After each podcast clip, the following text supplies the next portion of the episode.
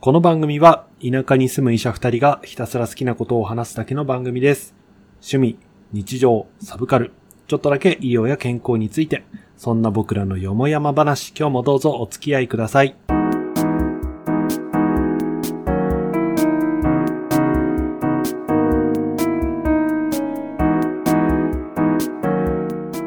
田舎ドクター1号のロンです。2号の監督です。今日もよもやまなことを喋ってまいりたいと思います。はい、ということで1月後半の収録でございます。今日もよろしくお願いしよろしくお願ます。いします。いやー、すごいね、世の中。忙しい、忙しくなってきましたね。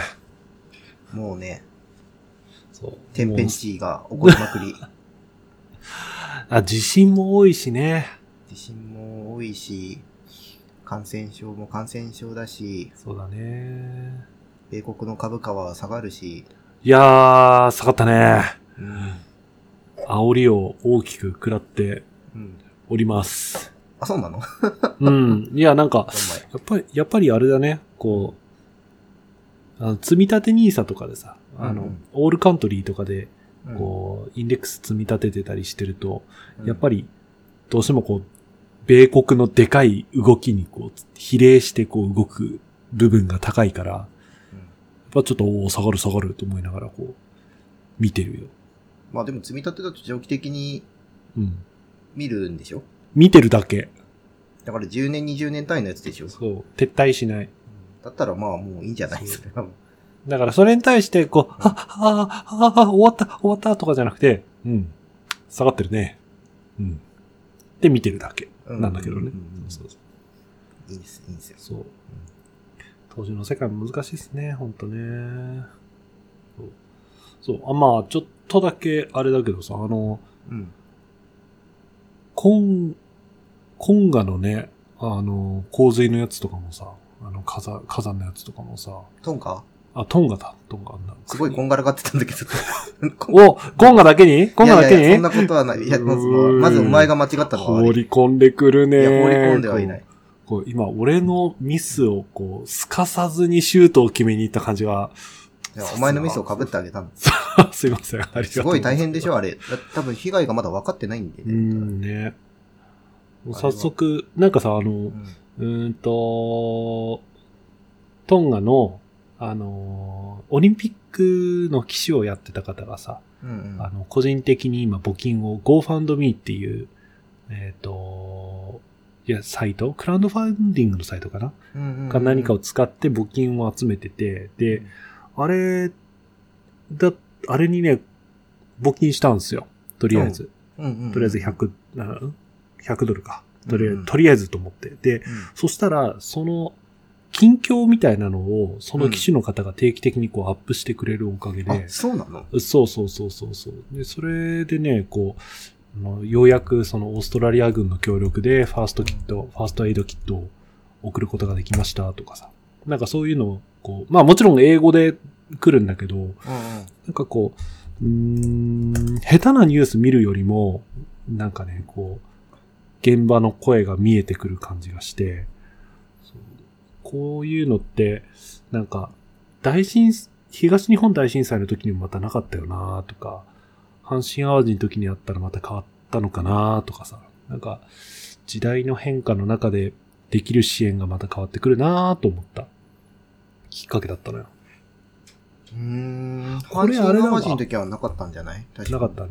うんこれ、さ、あの、概要欄にさ、ちょっと貼っておきます。あの、うんうんうん GoFundMe のリンクのところ。で、クレジットカードで、なんか、あの、ちょ、うんしょ、マジ少額でも全然応募できるし、で、手数料一切かからない。かつ、それを、をその、募金すると、少額、なんつうの？その、機種の方が、あの、今こんな感じです、みたいなのを教え、こう、近況報告で流してくれてるから、あれなんだね、あの、システム用の、その、なんか維持のための、あの、マージンを設定できるっていうのが面白いね、これ。うん。あ、もちろん無視しました、それは。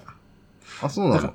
そう、あの、それを支払ってくれてもいいんですよ、みたいな、あの、ウィキペディア方式でこう提示されたから、ねノーサンク。クスってこう、やってこう、そうそう。なんか、いや、まあ、あの、ポッドキャストで取り扱うべき内容かなとかちょっと思ったんだけど、でもなんか、自分にできる支援ってこういうところで話することかなとかちょっと思ったりするので、良ければちょっと、あのー今、えードルも安くなってきてますので、今ドルなんぼ？わかんない。そっか。まあでもまあ、ちょっと俺も終わったらやう。ろう。ちょっと今、うんクレジットカードが対応していない。今持ちの。あーあー、そうですね。あの、クレジット。ビザだ。ビザは、ちょっと別な場所にしまってあるから。ああ、そうなんだ。うん。本当にあの、なんていうかね。いや、こう、こういうのをさ、こう、なんつうの？口に出すべきかどうかとかすごく迷うんだけど、うん。じゃあ、じゃあその、例えば、この前、九州でね、また地震があったりとかあったじゃない？じゃあそっちはいいのかとか、なんかいろいろ、なんかすごい迷うところはあるんだけど、こういう時にね、ルロケンのね、あの最後のセリフを思い出すんですよ。何？あの、ケンシンがさ、こうさ、あのー宿敵にね、あの、うんお前の、あお前の殺さずなんかどうせ無駄だみたいなことをいろいろ言われたりして、うん。で、自分のできることは結局刀く振るうことで、全ての人は救えないかもしれないけど、でもこの目に見えるもので、この刀で守れるものぐらいは全て守ってみせる。それが拙者の殺さずでござるみたいなことをさ、うん。言うわけよ。うん。なんかね、こう、それを信じて、俺も、こう、目に届くことぐらいはちょっとこう、やりたいなって思ってね、今回、寄付したっていう話。ああ、やらない偽善より、ん？やらない善よりやる偽善だっけ？そうそうそう。ちゃんで言うと。なあ、そうそうそうそうそうそうそう。ということでね、まあ皆様、あの、もし、あの、概要欄見て、ちょっと興味ある方いれば、ぜひ、あの、載せてやっていただければと思いますので、よろしくお願いします。やります。はでもなんかすその、今ロン行ったやつってさ、俺あ。の、うん地域医療に行った時すごい迷って、その、うん。うん。なんだろう。目の前の患者さんにいいことがあるけど、継続性がないからやめた方がいいみたいなこと言われる時あああ、ああ、それは、それは俺も、なんか、うん、あるある、聞いたことある。ACCCC の C の何個目？うん。わかんないけど、なんか、あの、コンティニューティコンティニュにー継。続性だよね。うん。あれはね、なんかすごいね、あれは結構真に受けてやめたことっていっぱいあったんだけど、うん。なんか今思うと、若気の至りでやってしまってもよかったというものもあったり、なんかあれはまたちょっと難しいなぁと思う今日この頃ですねう。ん結構、個人でやった活動って一人のムーブメントで終わってしまって、うんなんかこう、もちろんね、その地域の人たちを振り回して終わってしまうみたいなことも、うん。まあ確かになくはねえんだよな。うん。なくはないんだけど、でもそれでなんか救われる人とかがある程度いたりとか、地域のためにね、なんかうん。助かるんだったら、やってみたっていいよね、全然ね。まあでもあれ最強の極論で言うと、あの、うん巻き込んで失敗しなきゃいいんだよ。おー。で続ければいいっていう、すごいそれだけなんだけどね。うんうんいや、なんか、そう。いや、なんかそその、結構その言葉すごい残ってて、うん。あの、自分一人が続かないんだったらシステムを作らないといけないってずっと思って動いてた時期があったんだよね。うんうん。ああ、なんかそんな時期あったね。うん、まあ結構直近なんだけど、で、まあいろいろ行政とかもいろいろ行ってみて思ったのは、うん。あの、そもそも、あの、そこに、あの、手を挙げてやる人がいないと始まらないっていう。ことも分か。り、うんうんうん。これはね、鶏が先か卵が先かなんですけど、まあ両方持ってれば強いよねっていう。これも不思議だよね。多分さ、うんこう、若気の至りでやっちゃった先駆者がいてさ、うんうんで、その先駆者たちが、ああ、やんなきゃよかったなとかって思う経験があるから、こう、うん俺たちにそういうメッセージを送ってくれたりしてたわけで、うんうんこれって難しいよね。どっちが正しいとか正しくないとかって話じゃないだろうしね。あ、なんかそういうね、なんかほろ苦い経験がある人は、なんかそういう若手がいたときは、あの全力でそれを あの、うん。ローンチさせてくれれば、多分もっと世の中うまく回るかもしれないっていう。多分、あの、地域を変える三つのものの、よそ者と若者とバカ者を後輩たちのはうち二つを占めてるからね。若者とバカ者？そうそうそう。若者、バカ者かどうかはちょっとわかんないけど、よそ者と、でもなんかいきなり新しい地域に来て新しいことを始めるっていうのは俺ある意味バカだと思う。ああ、まあ確かにね。それやれるやつはちょっとこうバカかもしれない。いいバカだよね、それはねぶ。っ飛んでると思う、多う分。かつ、それが、ただ自分のやりたいことじゃなくて、その、間違っ、なんかバカ、バカなりに考えた、その、バカバカ言って申し訳ないけど、バカなりに地域のこと考えてやったことだったらそれって、ね、ええんちゃんやったれやったれって言ってくれる先輩がいるだけで、きっと幸せだよね、彼はね。いや、なんかもうそういう時にもう結構ちゃんとケツ持って一緒に伴奏してくれる人がいるとやっぱ違うんだなって気がすっごいした。ケツ持ちがいるとね、安心するよね。なんかまあね、この年になって分かったことってやっぱあるんだなと思って。うんねやりましょうよ。なんか本当あの、日産の CM じゃないけどさ、こう、やって考えるってのはね、まあね、うん。やってもがいてると意外にいい人に出会えたりすることも、まあそうそうそう。なきまあにしも。致命的な失敗っていうのだけライン引いておいて、そこを割らなければ、まあなんとかなるよ、ね。わかんないんだって最初、本当にそれが。もう外から見てるとぶち抜いてるように見えるからみんな必死に止めにかかるんだよね。うんまあなあそこのゼデッドラインどこに置くか次第で本当にね、人は違うからね。これは、まだ、まだ答えは出ないよね。その、どこまでが、あの、危険なのか。うーん。最悪、僕、この地域からいなくなるんで、まあ、大丈夫じゃないですかね、みたいな感じでやっちゃう人もいれば、いやー、次に来る後輩たちにちょっと迷惑かけるわけにいかないんで、ちょっと、ちょっと、ん、その足は踏めないですかねって人もいるし、見えてる世界の差なのかね、これもね。うんなんかそれをでも、なんていうの、こう手取り足取り全部やるのもその子のためにならないし、うんうんうん。なんか難しいなと思って、こう、いろんな、その世の中は、とても。まあでも、あの、気づいたところに募金するのはね、そんな誰の迷惑にもならないし。うん、そうそうそう。なんだったらね、あの、うん1ドル単位からやれますんで。うんうんあのー自分の、うん、気づいた範囲でしか募金はできないわけなんで。そうそうそう。まあ、しかも、あのー現地の人に直接、あの、なんていうの？あの、ユニセフとかうんぬんかんぬんとか通すんじゃなくて、もう直接はっきり、こう、送れるチャンスってなかなかないよね。ないないない。ないないない。だからそういう意味ではね、手数料とか一切問わず、あの、困ってる誰かに届くっていうのは、いやー、ほんとインターネット様々っすね。ほんとね。いやーね、本当はい。まあ、英語が読めなかったら今は Google 翻訳がとても優秀なんで。いや、ディープラーニング翻訳じゃないですか、やっぱり。あー、なんだっけ、それ、あの、デ新しいやィープル、つだよね。ディープルすごいよ。なんかそれ聞いた最近。いや、本当にすごい。あの、Google 翻訳のレベルをちょっと超えてる。それを使えば。いや、あれフリーでしょ？フリー、フリー、フリー。でや、ばいよね。あのね、本当に、すごいのは、あの、医学系の論文もちゃんと読める。恐ろしい。いや、本当にね、あのね、消毒会レベルぐらいだったら、英語読まなくてできるようになっちゃったね。いや、俺今さ、あの、寄付のサイトを訳したんだけど、マジで日本語だわ。ね、読めるよね、これね。すごいねあ、の、なんかあの変なメールあるじゃん、最近。うんあの、なんか釣りのやつ。うんうんうん。あの日本語より全然綺麗。ねえ。まあ、確かにあの、あの、私たちはあなたにビジネスチャンスをもたらそうとしています。あ、そうそう。えお前なん若いでそこで人受け身を使ったみたいな。若い人たちは今すぐ取り組むべきです。とかなんかそういうやつでしカタょ。コナのやつね。うんなんかあの、ツイッターとかでも来るよね。ダイレクトメールとかでね。くるくるいや、すごいよ。ディープル、ディープラーニング、ディープル翻訳と、あとグラマリーか。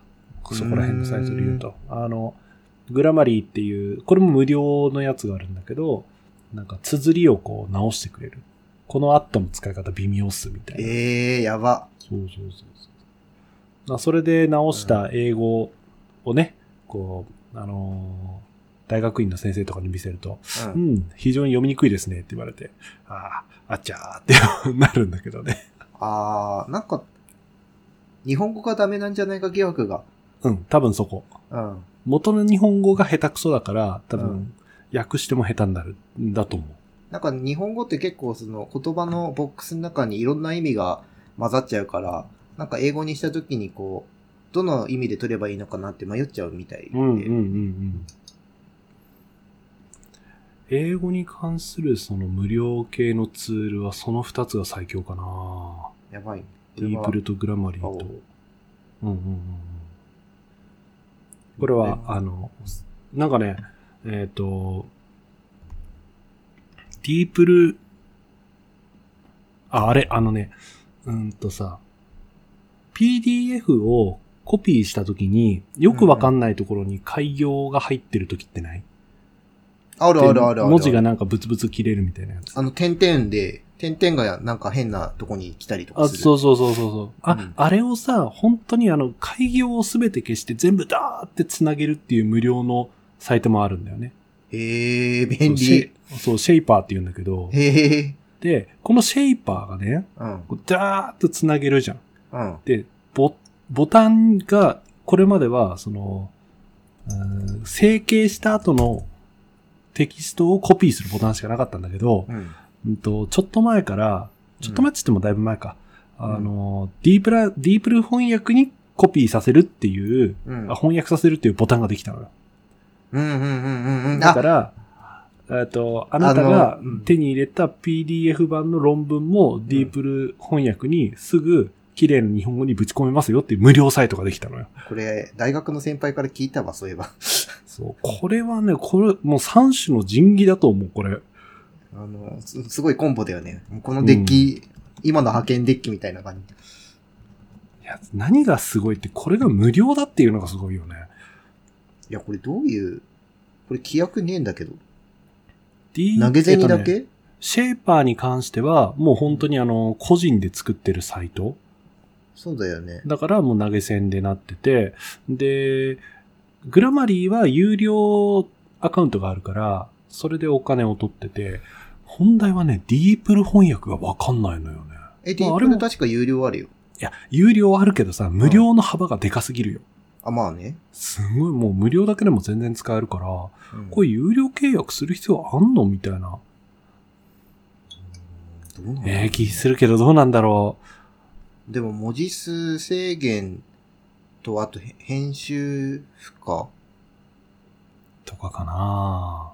らでも文字数制限もさ、結局5000ワードって言うと、まあ結構だけど、全然ね、あと多分これ機密文章は、多分セキュリティ担保されてないっていうことになってるから、そこら辺かな。だからやっぱりビジネスで使うにはやっぱり嫌じゃない？なるほど、なるほど。だかそういう感じかね。うん。なんかその一般公開されてるようなものだったら全う然、ん。ね、あれだけど、例えばその、うーんと、契約書とかさ、うん、うん、うん、うん。なんかそれ漏れるとちょっとみたいなのは、やっぱり、ビジネスでちょっとディープルの、あの、フリーでやりましたって言ったらちょっと殺されるよね、さすがに。うん、まあ確かにな、それをディープ、そういうのを取り扱う人がディープル翻訳を使うのかっていう。いや、でも多分、使うんじゃない？最初の段階で。どうなんだろうね。そんなこと言われたら今な、論文書くのにそういうの使ってるんですかっていうツッコミがどっかから聞こえてきそうだもんね。なんかねバリバリ使うよ、もう。すいません。あのあ、の、私の脳細胞には限りがありますので、ちょっと、えとりあえず。多分、ディープルとかで、まず日本語を綿密にやって、それで通あ、そうそうったら、そうそう。もうディープル使って、で、速攻で、あの、英文構成かけて、作ると思う、俺。うんこれね、本当に便利ですんで。うん。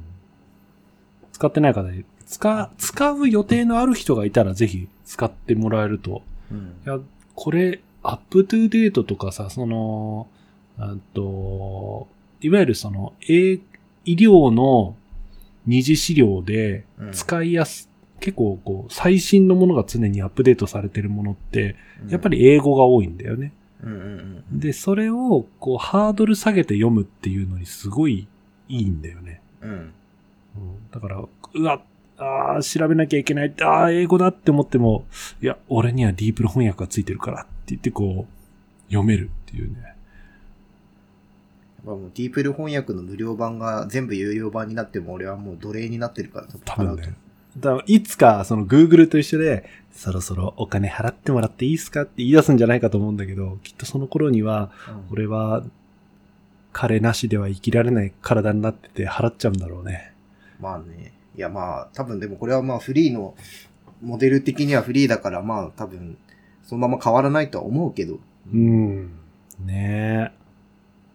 はい。あ、そうそう。で、うーんと、まあそんな枕話をしつつですが、今日はコメントがないので、早速今日の本題に入っていきたいと思います。はい。で、今日はですね、あの、ノンアルコールビール飲み会と称して、あの、監督さんとノンアルビールについては語っていきたいなと思うんですけど、うん。なんか手元にある？俺、プシュってしていい？あ、いいよ。俺炭酸水飲んでる。ノンアルビールは全て飲んだ。はい。じゃあ、お疲れ様でおす。疲れです。お疲れ様です。うん。うん。まあなんでこんなことを言い出したかっていうと、前回非常になんかこう真面目なことをやったから、ちょっと頭の悪いことしたいよねっていうので、うん。うん、でも、えっと、あれなんだよね。俺今さ、あの、年間の半分待機してるから、うん。待機、自宅待機だから、お酒を飲む機会が、ない、ないって言い方あれだけど、うん。収録の時にあんまりお酒飲める日じゃないんだよね。あ、うんうんうんだから、じゃあノンアルコールビールだったらいいんじゃないっていうことで、うん。ノンアルコールビールで飲み比べをやろうぜっていう話を俺が言い出したっていうのがきっかけですね。うんうんうん。みんな飲んでんのかね？ノンアルコールビールって。ねえ、どのぐらい認知度があるのかな、まず。監督は飲んでた？ノンアルビール。機会があったら。機会があったらぐらい。うん。常備はしてない。常備はしてない。あ、そうか。俺だって晩酌しないもん、こう見えて。晩酌ってあれでしょ？毎日飲むってことでしょ？おうん。もう毎日飲まないもん、基本。へえ。あれ？カクテルを作り、ウイスキーを飲み、ワインを溜め込み、日本酒を溜め込んでた男はどこに行っちゃったんですか？溜め込んでるだけ。いつ飲むの？え、だからたまにこう、あ、そろそろ開けなきゃなと思って、おもむろに開け始めるって感じ。そのさ、そろそろ開けなきゃなってあれでしょ？あの、瓶を開けなきゃなじゃなくて、スペース開けなきゃなでしょ、きっと。。そう。なんかそろそろ新しいお酒買いたいな、みたいな。でもスペースがないや、飲もう。追われるように。実家にも置いてるから、ちょっと。ああ、すごい量溜め込んでんね、じゃあね。なんか、なんだろう、コロナになってさ、飲み会で使わなくなっちゃったってのがあるんだよね。それまでは、そっかそっか。友達をうちに呼んだりして、まとめて消費したりとか、そんな感じだったか。そう、それ用に結構ね、貯めてたんだけど、確かにね。さすが。ホスピタリティ溢れる男ですよ。やっぱ美味しいお酒があるとね、うん。あの、ね、酔いの速度が違いますからね。そうね。心が潤いますしね、まずね。ストックしてるっていうだけでねス。トロングゼロだけで酔うとね、うんなんか寂しい時があって。なんかこう酔うためだけに飲んでる気がしちゃって、なんかう、ん最近4%アクテルとか見なくなったもんね。うーんと、まあ、7%が結構増えたのと、うん10%ラインがそれなりに置くようになったっていうのと、なんか二極化したよ。3%、1%ぐらいの弱いのか、もう10%近い9%ぐらいみたいな。これはあれらしいね。その酒税法うんぬんかんぬんの絡みとか、第3のビールうんぬんかんぬんとか、主戦法の絡みなのあれ？うーんと、こう、もうね、あの、ソースわかんないよ。俺のネットニュースぐらいの知識だけど、確か、えーっとね、第3のビールに対しての税金が上がったんだよ。はいはいはいはい。で、ビビール、元々の生ビールの税金がちょっと下がったんだよ。うん。で、そうかん、そうすると、大手、要は生ビールをガンガン出してた大手は嬉しいけど、うん。第3のビールに逃げてた人たち、うん逃げてた会社は困るじゃん。うん。で、そういった会社は、チューハイとかも作ってるわけ、うん。ところが多くって、うんそんなことやるんだったら、こっちにはこっちの手がありますよって言って、やり出したのが、うんあの、チューハイでもガツッと飲める系の要はその、レモンハイの高アルコール版みたいなところから始まったわけよね。で、そしたらそれがバカ売れするようになっちゃったもんだから、うん。まだそっちに対する法律のうんぬんかんぬんが規制がないので、今のところ10%のやつがガンガン出されてるっていう流れだったはず。あ、そうなんだ。いや、なんかあれ、うんうんうん。一方で、それと反して、うんお酒飲まなくていいよねみたいな流れも、うん。やっぱりある程度あって、うんそういった中のなんだろう、あの、サントリーが提唱、サントリーだけ言い始めたの。リアル。あの、そうそうそうそうそう。うんあの、アルコールにも幅があっていいじゃないっていうみたいな言い方でビアルを、ビアリーをね売り出して、それがそこそこヒットしたもんだから、そこの市場が今盛り上がってるっていう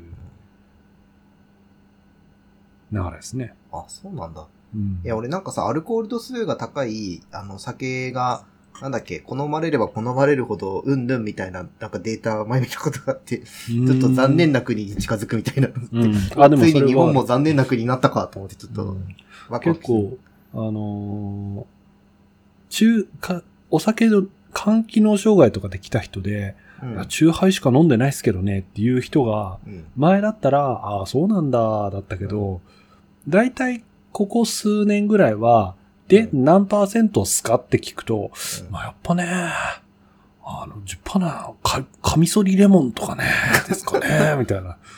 はぁ、ってなっちゃうよね。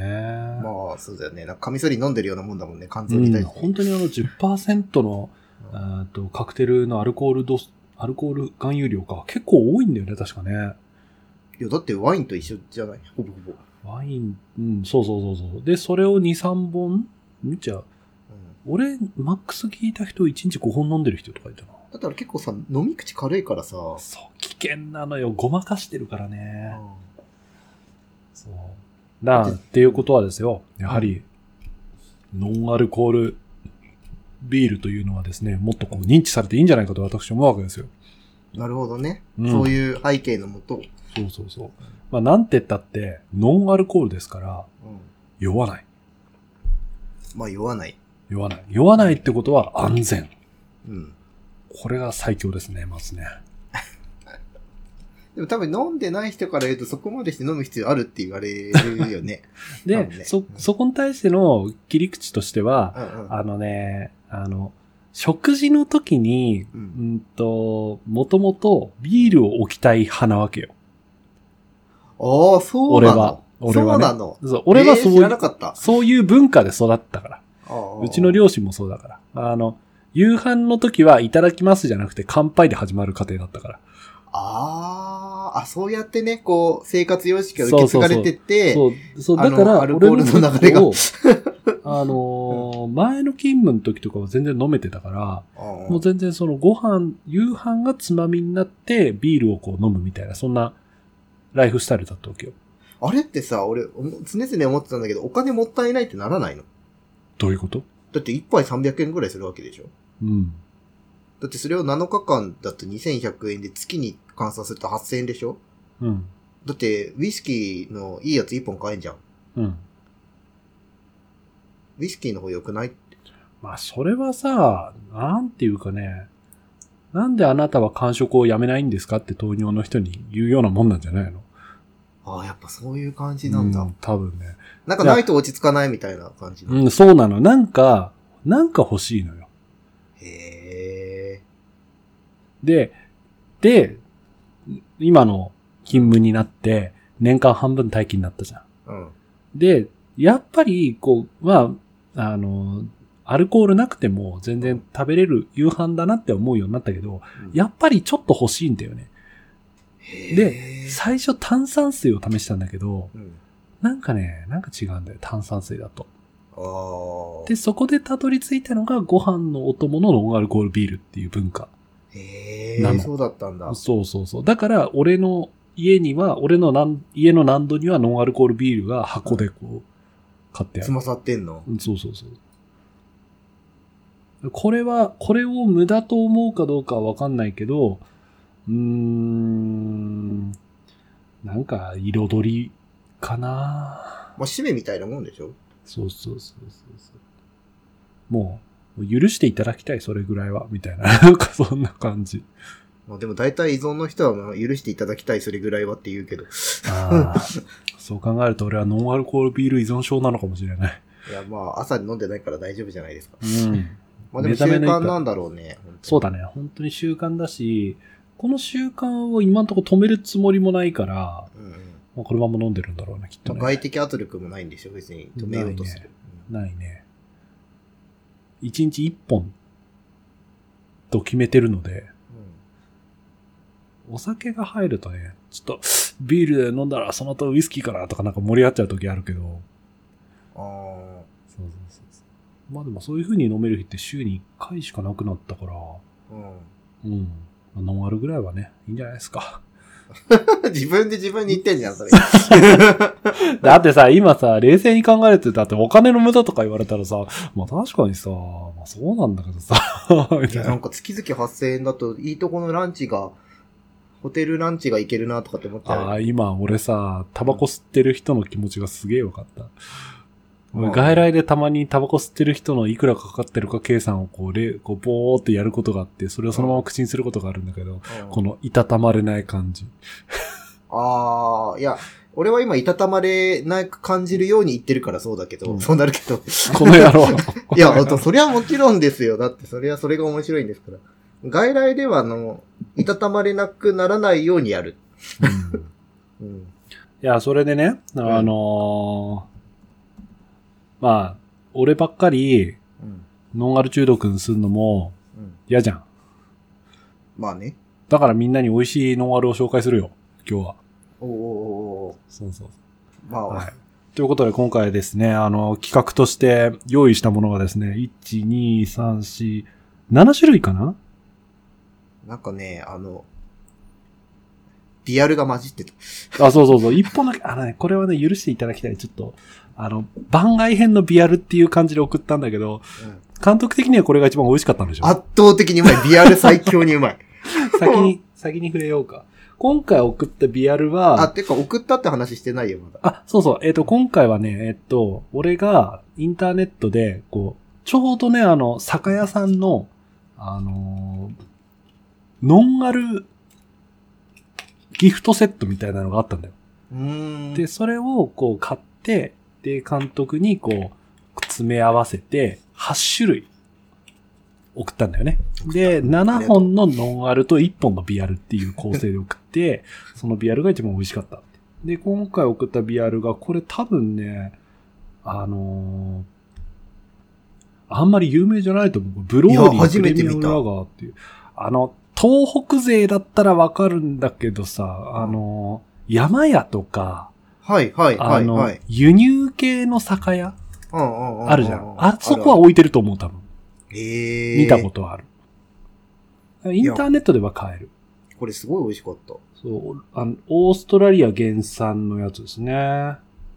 で、これはビアルだから、何パーセントだ？えーっと、0.9 0.9%うんのアルコール。すごいよね。ここに書いてあるのさ、うんアルコール分0.9%以下、さらに低プリン体 1mg 未満だからとことん飲めるって。変わらんぜよ。これはいさ、一応、一応ね、言っておくんだけど、これさ、アルコール分0.9%以下でうん0.9%入ってくから、これだってさ、こうさ、何本も何本も飲めば一応アルコール溜まっていくわけでさ。まあね。なんで皆さんこれを飲んだら運転しちゃダメですからねっていう話。うん。もちし、あまあそう気をつけてくださいっていそう。いや、だからさ、ビアルを今回外してるのってここなんだよ。自宅待機の時にビアルって俺は飲まないようにしてるの。いや、まあ、それはね、一応気をつけた方がいいと思うそよ。うそうそうそうそう危ない、危ない。うん。あ今日は、今日はセーフな日なんで大丈夫です。あ、まあまあまあ。。そう。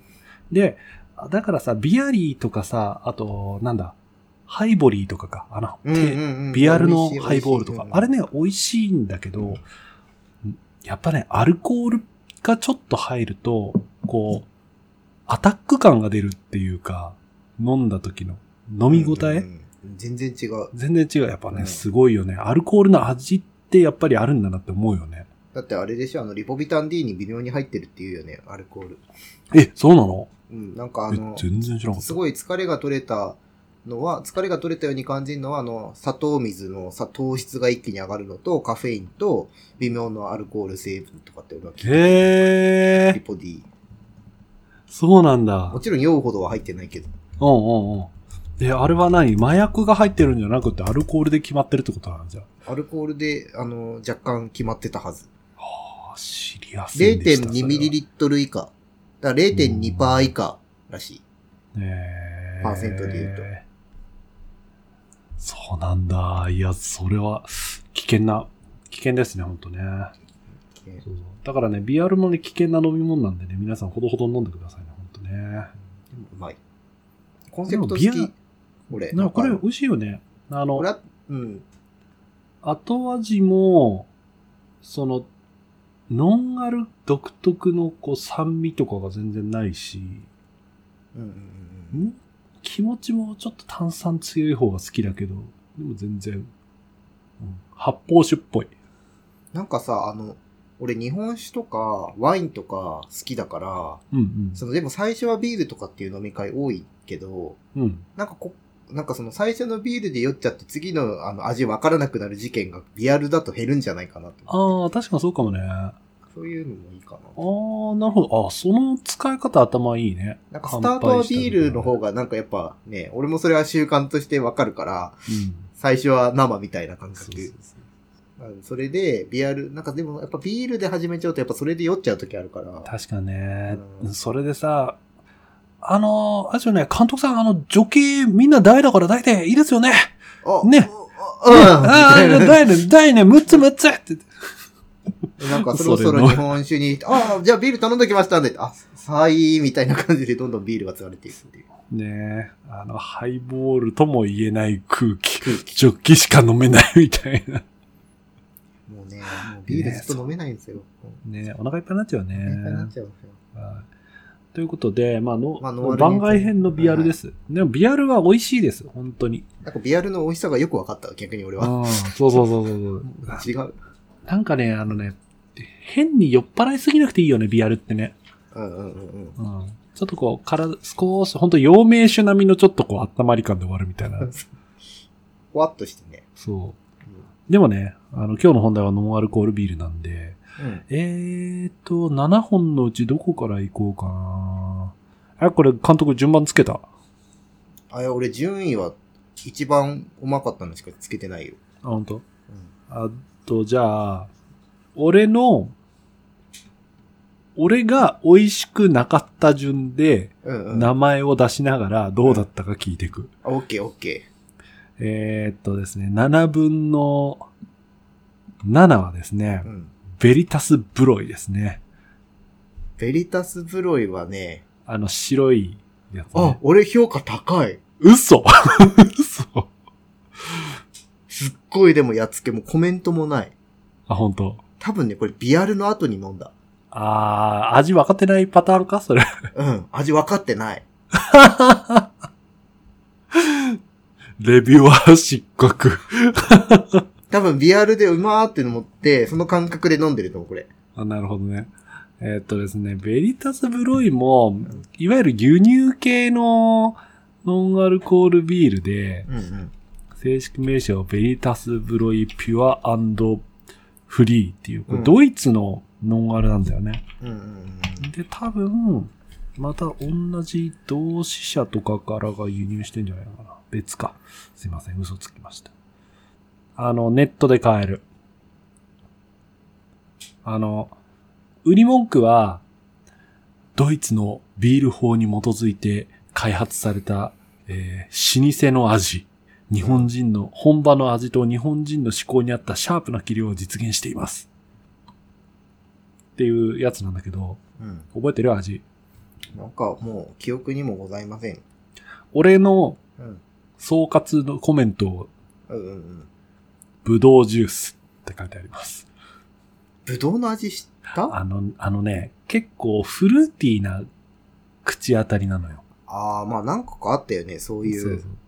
クラフトビールっぽさ。そううんそうそうそうそう、うんだで、炭酸が弱くて甘みがあっていなくなる感じで、あああほんとね、あのね、ビールっぽくないの。簡単に言うと。うん。美味しいの。美味しいんだけど、うん多分、多分だけど、あの、女性陣とかに飲ませても、うん。うん、ああ、美味しい、何これ、みたいな、カクテル？とかっていうぐらいの甘み。うーん。だからそれが好きな人は全然いいんだけど、俺が求めてるのは、あの、ビール代替としてのノンアルコールビールなので、ジャパニーズのビールってことでしょ？うん。だからちょっとね、うん、ちょ、ちょっとドイツの味合わないですね、っていう感覚だったんだけど。うん。俺多分ね、結構上位だよ。うん。多分そうか2、3位ぐらいにこの時点でもう、あの、味覚が、もう合わない。合わない。じゃあね、どんどん、どんどん行こうかな。うん次がですね、いや、俺結構ね、輸入物に厳しいのかな。あクラウスターラーですね。あ、俺もこれ低い。おー、よかったよかった。多分ダントツかな、俺。あ、本当？ダントツ低い、これ。これはね、ほんとね、なんかね、美味しくないのよね。美味しくないってこう、連呼すると非常にあの、申し訳ないんですけど、うんあの、会社の人すいません。うーんと、これも輸入のやつだよね。これもドイツのやつじゃなかったかなドイツのノンアルコールビール。でね、うん。んと、コメント、私のコメントを見ますと、うんえー酸味が強い、炭酸が弱いって書いてあります。なんか俺もクラフトビールっぽさは評価するけど、うん。でもバッタ飲みたいかっていうとそうでもないってことやる。うんうんうんうんうんうん。大体ね、大体そんな感じだよね。なんか、なんかさ、ドイツのノンアルっていうのはあれなんですかね。やっぱりこう、アルコールが入ってないとダメなんですかね。っていうかもしかしたら温度帯違うんじゃないあーっと？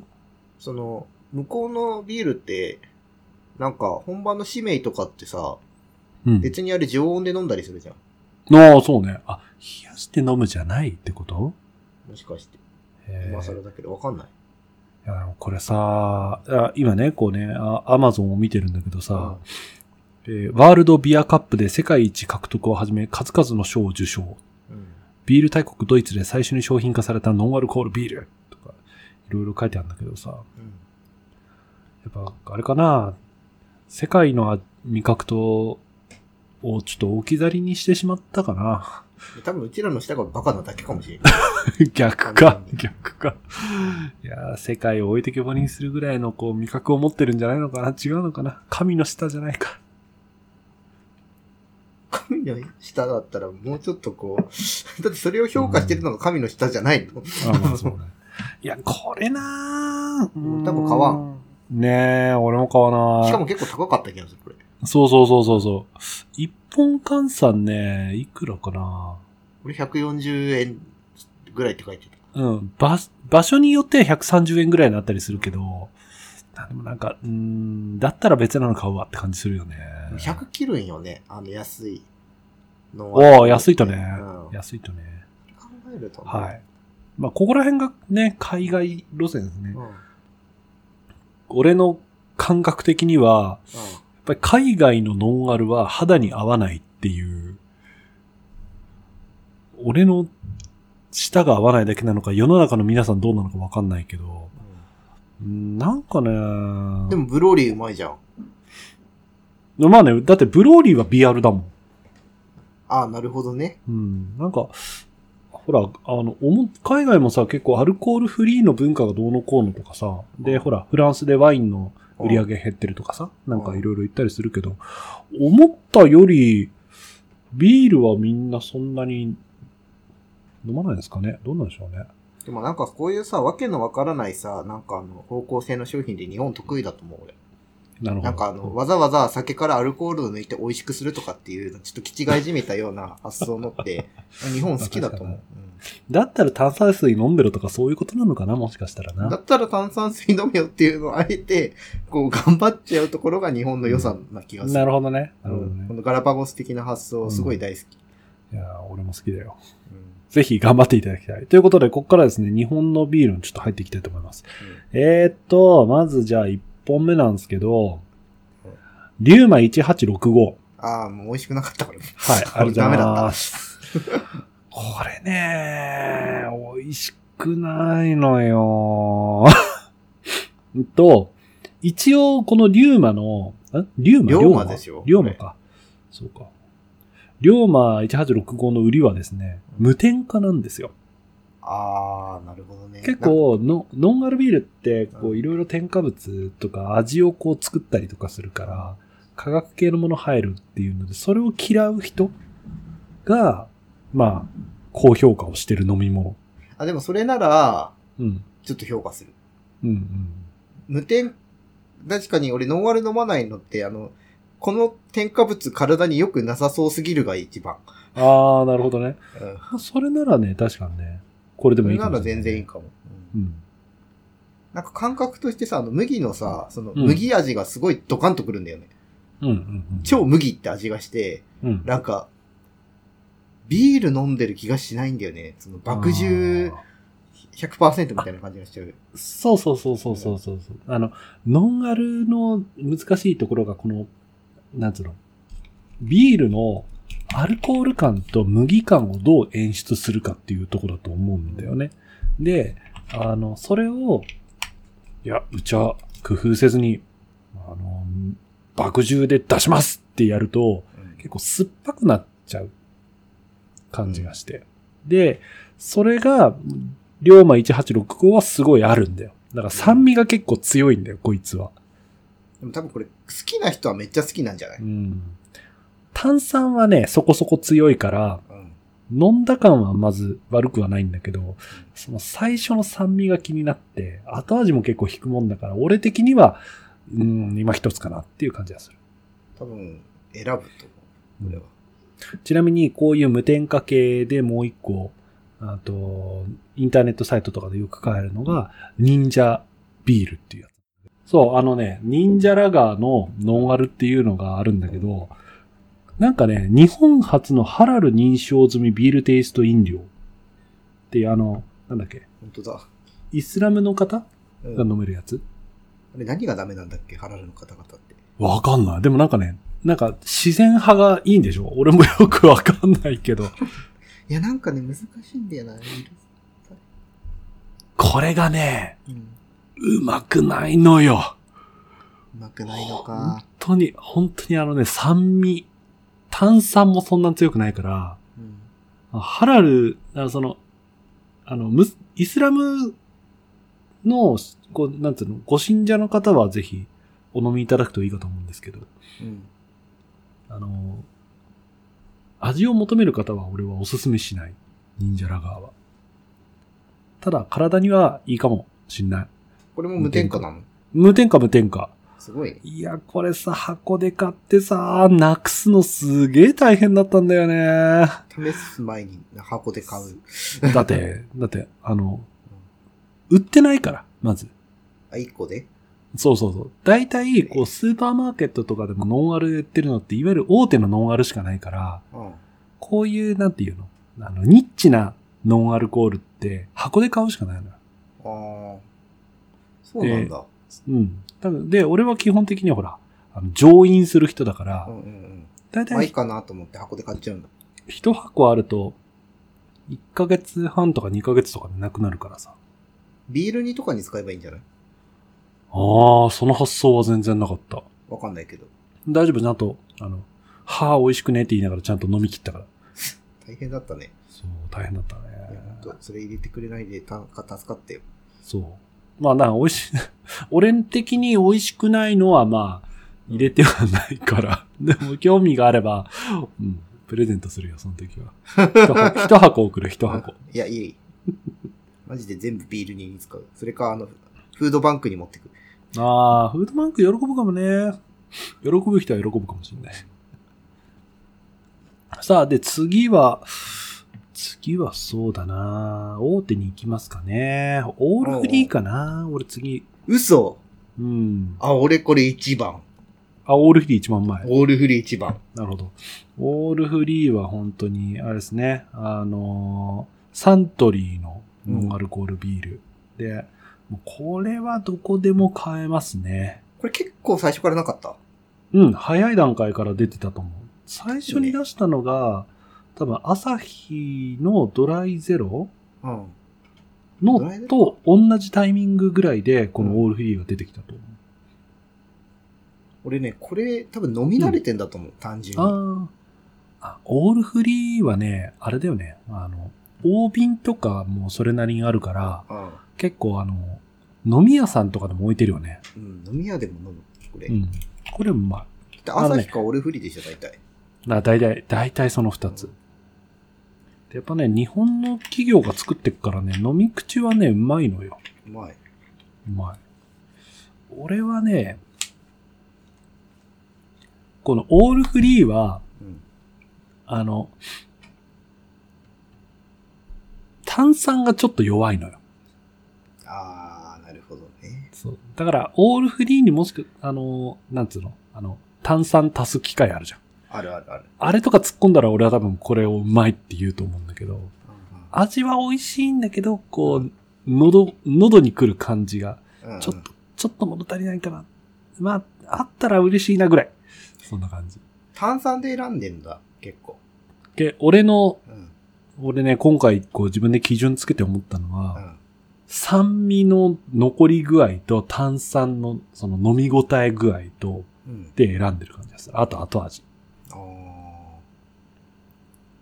理想の、理想のノンアルは、最初酸味があることはまだ許す。うん。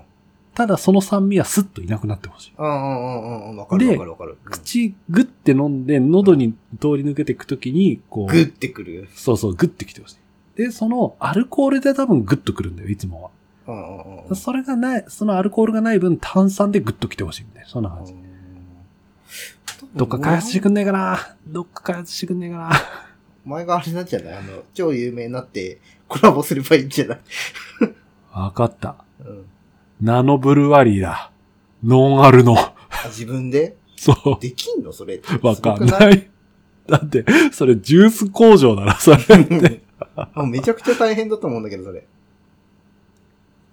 見たことない元、元で取るのも大変だと思う。うん、まあ、で、じゃあ、うんと、オールフリーはですね、うんちょっとこのぐらいにしといて。これ、ちなみになんだけどさう、ん。あの、サントリーのノンアルシリーズって他にね、うんあの、サントリーオールフリーライムショットとか、うん、うん、うん。飲んだことある？なんか最近でもライムショットの、ライムビールの飲んだよ、俺。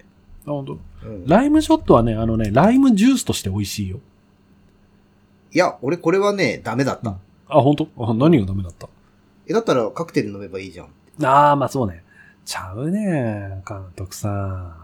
飲めない人間の必死の抵抗なんですよ、これはライムショットさ、いや、なんかその、わざわざ、なんか、もうね、すごい、もうわけわかんないものにさらにわけわかんないものかけてるよ。うんような感じがして。あの、ガラパゴスを突き詰めていった突き詰めてる。るよね。だって、しかも、わかる。ノンアルビールはまだわかるよ。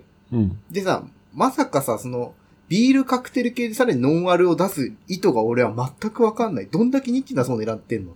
いや、多分な、いや、わかんないよ。これは、あの、うーんとさ、お酒全く飲めないフラッシャーの人とかもいるじゃん。うん。でも、飲み会とかで友達に呼ばれたりして、自分だけジュースとか飲んでると、うんなんか気まずいみたいな。うん。でも、ライムショットって結構、み、まあ見た目も銀色だし、ちょっとこうビールっぽいうん。見た目になるから、うん。まあこれなら友達とあんまりこう空気壊さずに入れるかなみたいな、そういうやつなんじゃないの？だったらノンアルコールカクテルでよくないノンアルコールカクテルだとちょっと甘すぎてちょっとみたいな、そういうのなんじゃないの？いや、怒んなよ。そんな、そんな、いいじゃん、俺結構好きなんだから、ライムショット。レッドアイとかまず出さない、普通。まあ、レッドアイね。レッドアイはトマトジュースが嫌いなんですよね。誰嫌いな人？わわがままばかりこねる。ええでも俺、レッドアイ好きな人人口の方が多い気がするんだけど、そうでもないのかな。なんかそれこそコロナビールとかのあの瓶ビールにあのライムぶち込んで飲むっていうのはうん。あるけど、このライムショットはもう、もろライムじゃん。うん。で、しかもこれライムシロップが入ってる感じがするから俺は苦手なの。ああ、そこな。そこうんそこだ。あの砂糖感がうんうんうん。ちょっときついかなって思なるほって、その人工っぽい感じが監督的には今に今さんなのね。そう。しかもカロリーゼロでしょ。うん。もう、何が入ってんのって思うじゃん。まあ、謎の物質でしょうね。もう、謎の物質だよ、これ。まあ、大手系でですね、まあ、続くんですけど、はい。大体、こう、さ、スーパーとかでも並んでるノンアル3、3種の一つがこのオールフリーですね。あ、そうだね。うん、で、二つ目がドライゼロ。ああ、うんうんうんうん。どうですか、ドライゼロ？ドライゼロ、多分ね、2番目か3番、3番？ああ、ベリタスブロイがあった。ドライゼロはね、朝日のノンアルビールで、おそらく最初期から本あるね。当にあある。で、見た目がマジでビール感っていう、このね、あれちょっとね、ちょっと間違うよね。あれ間違うよね。間違う。ちょっとわかりやすくしてほしいね。ドライゼロとうん。朝日の普通のビールを並べられると、そう、スーパードライ並べられるとね、ちょっとね、困る。ってこう思うんだよね。うっかりがちょっと起こりうるから。そう。しかし、ドライゼロやはりね、こう、シェア取ってるだけあって美味しいは美味しい。うん。多分3位ぐらいだな、俺。いや、美味しいよ、やっぱり。うんあと飲み慣れてるけど。うん。なんか若干これも果物酒の香りするんだけど。するするするでもなん。か違和感なくビールって感じで飲めた。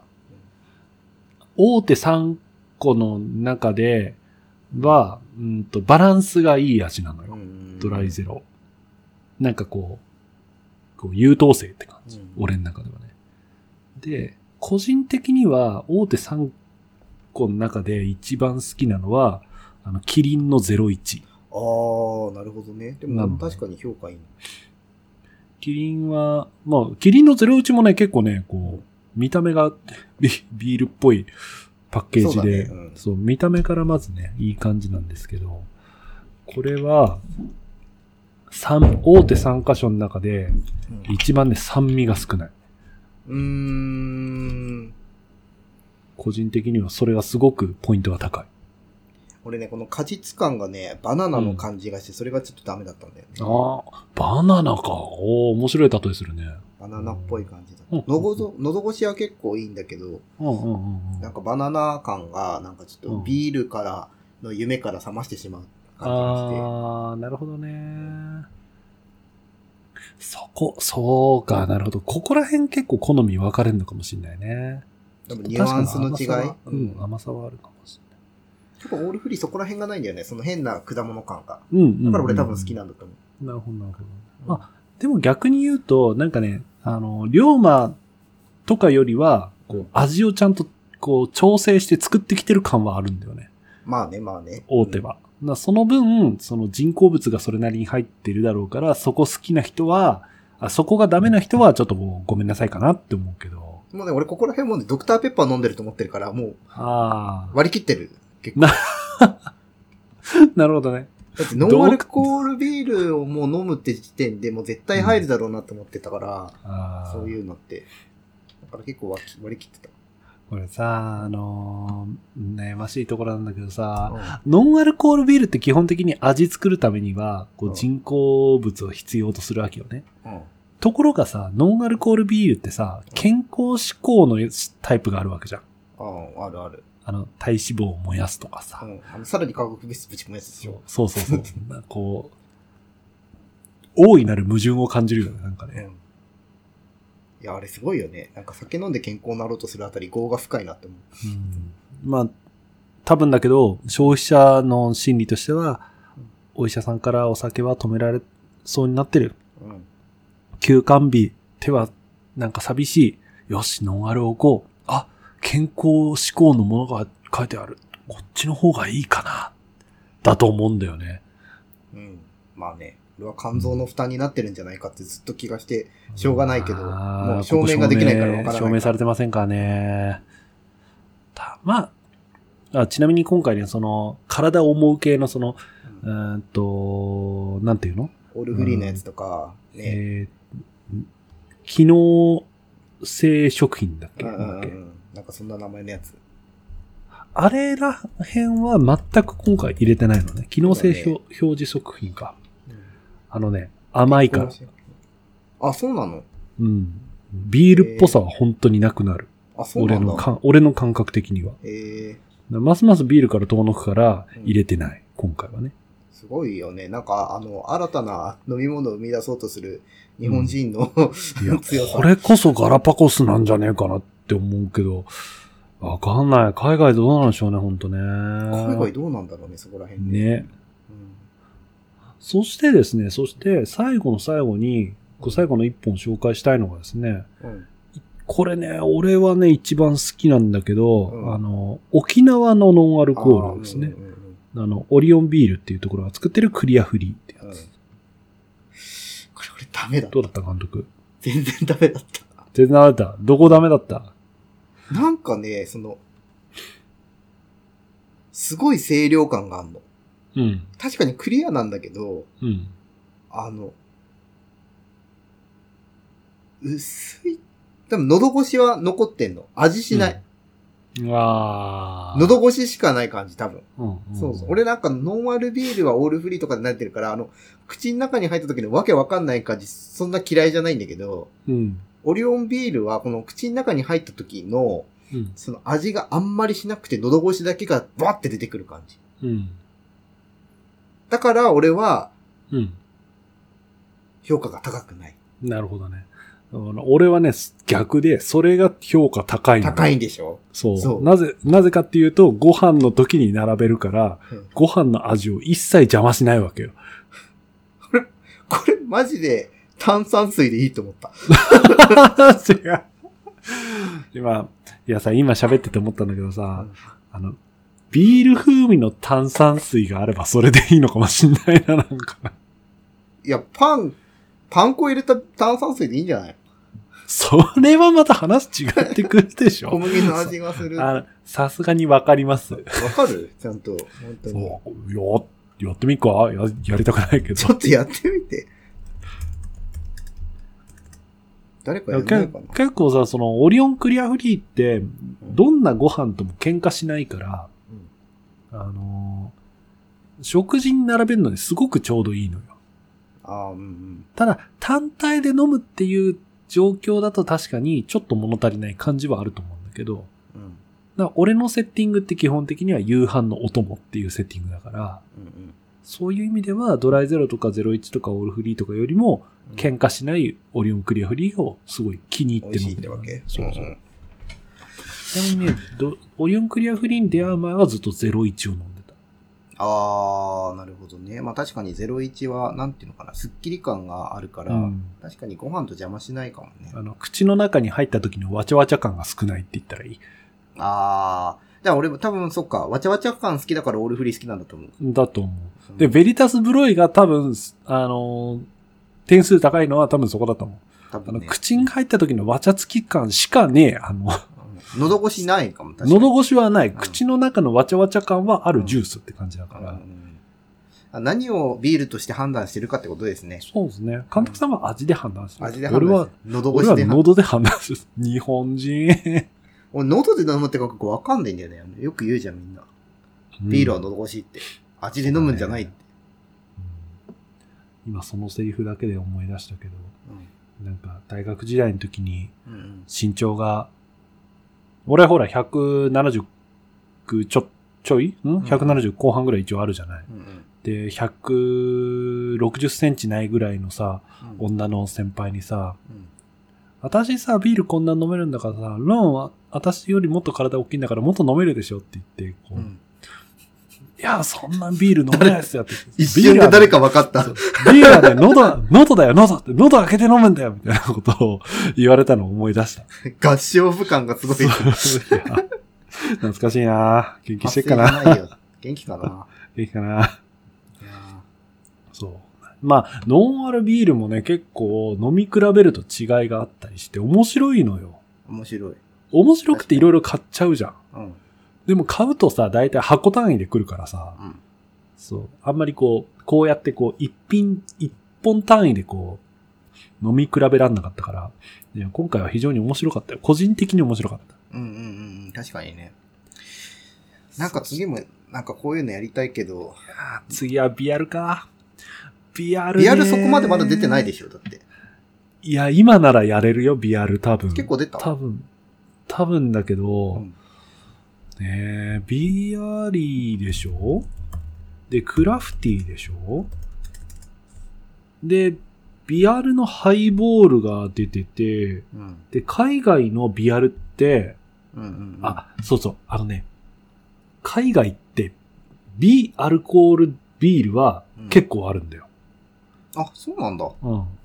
だから、あ、多分、あれなんじゃない？あの、アルコールチェッカーが日本は優秀なんじゃない？よくわかんないけど。いや、あの、法律上多分自己責任なんだよね。多分、うん。多分海外って。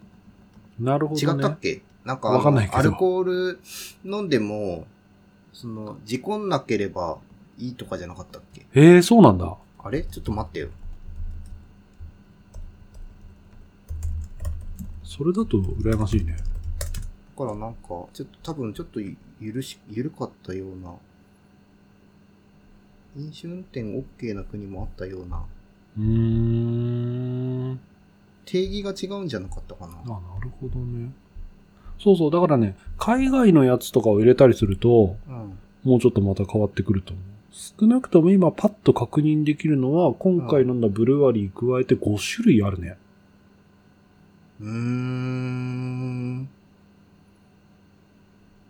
じゃあ結構だね。今衝撃の事実。何？ブローリーってこれアルコール分0.9%じゃん。うん。ビアリー0.5%なんだね。あ、でもなんかそんなもんじゃなかった？さらに薄めてるんだ。へえ。でもなんか味するよね、ちゃんと。ねするよね。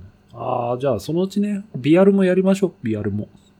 なんか日本だと酒気帯びが0.15から0.25だけど、うんフランスは0.8だったり、ああ、結構差がるん準が。だ。0.5から0.7、あ、0.5だごめん。0.5とか、ドイツはちょっと緩いとか、たやっぱさ、海外の人はさ、ちょっとアルコール入ってねえと美味しくねえよなって分かってんだよ、きっと。美味しくないって何が？なんか飲み応えがさ、あ、そういうことねアルコール抜いたら飲み物じゃねえよなーってこうさ、思ってんだよ、きっと。でも逆にデンマークとかはもっと厳しいとかなんか、うーん。ブルガリアは、もう厳しいとかなんかいろいろあるらしいけどね。うん。結構国によって様々なんだなうんでも、まあね、多分0.5とか0.9とかだと実際に血中濃度的にはそこまで上がんないのかな？そこな、なそれが結局わからないのと、ううん、と、アルコールチェッカーって結局さ、時で判断、ん？こ、古希、時、時だな。時で判断するじゃん。だから、うん。ビアルでも口に含んだ直後とかにチェックすれば引っかかるんじゃないかっていう話も聞いたことあるし、わかんない。俺実は自分で使ったことないからさ、あの、チェッカうん、使われたこともなーでもない。うん怖い、でも、なんか、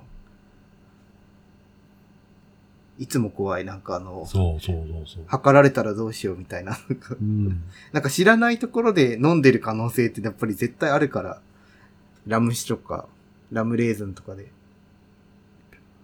本当にわ、かんないよね。難しいよね。これわかんない。マジでわかんない。韓国とかだっけ？なんか結構お店とかに置いてるとか言うけど。うん。これね、他の国の状況とかもちょっとね、ああ、コロナ明けねえかなまあいろいろとね、行ってね、ね見てみたいよね。見てみたいですね。はい。ということで、長々とお付き合いいただきありがとうございました。あの、皆さんもこの機会にですね、ノンアルコールビールぜひちょっと、ね、試していただけるといいんじゃないかと思います。そして、いつか私がですね、マイブランドを立ち上げた時には、ぜひあの、購入していただけると幸いでございます。よろしくお願いします。言ったからやんないとね、うん。ナノブルワリー、カッコノンアルコールをね、やってみて。すごい。さあ、あ、そうだ。エンディングに入る前に思い出した。あの、ポッドキャスターワーズの投票ありがとうございました。いやー、箸にも棒にも引っかかんなかったっすね。よかったよかった。なんかね、でもすごかった。あのー結構、ほら、あの、Apple Podcast だと上位100ってこう、必ずね、出てるんだけど、うんそれの、多分ね、50番より上の番組とかでも全然入ってなかったから、うーん、じゃあ厳しいんだ。んっていうか、うんとね、Spotify の方で結構いろんなば、スポティ、うんと、ポッドキャストっていうネットラジオの、うんを取り扱ってる市場って何個かあって、うんうん。Apple Podcast と、うんあと、Google Podcast と、うんうん。あと Spotify っていう会社。うんほら、あ、の、音楽とかガンガン流せるやつ。うんうんうんでこの Spotify が今すごくお金を突っ込んでるのよ。ポッうん。ドキャストにうん。うんうんうん、で、結構ね、日本の有名人とかもそこだけで番組持ってたりするとこもあって、うん、だから Spotify だけでしかやってない面白い番組っていうのが結構今年は多かったんじゃないかなって思う。見てると。だから個人的に応援してる番組が、うんあのートップ5に残ってるから、あ、すごいぜひ。、そう、ぜひ頑張っていただきたいと。超面白いだからまあ、あの、ポッドキャストアワーズはね、あのー本当に上位ランキングはね、面白い番組だらけですので、えー、皆さんぜひ聞いてみてください。いや今日は、今日はなんかあれですね、こう、自分のこう、推しを紹介する1時間になりましたね。ねはい。すごいいいんじゃないですか。もうそうノンアルコールビールの世界。ノンアルを、ノンアルの世界を紹介して、ポッドキャストの番組を紹介して、トンガの寄付を紹介して、あこうなんか、なんかね、ちょっと久々に顔を出した番組になりましたね、今日ね。ここだけ再生回数少ないと嫌だなぁ なんか嫌いだなや、大丈夫だよ。あ、最近それ俺全く見てないけど。うん。いや、再生回数のためにやってないから大丈夫そうそうそう。喋るためにやってるからそうね。俺の好き、俺の好きをね、誰かに聞いてもらいたくて。聞いてもらいたいからね。そうそうはい。ということで、えーエンディングにそろそろ入りたいと思います。はいえー今日も僕らのよもやま話にお付き合いいただきありがとうございました。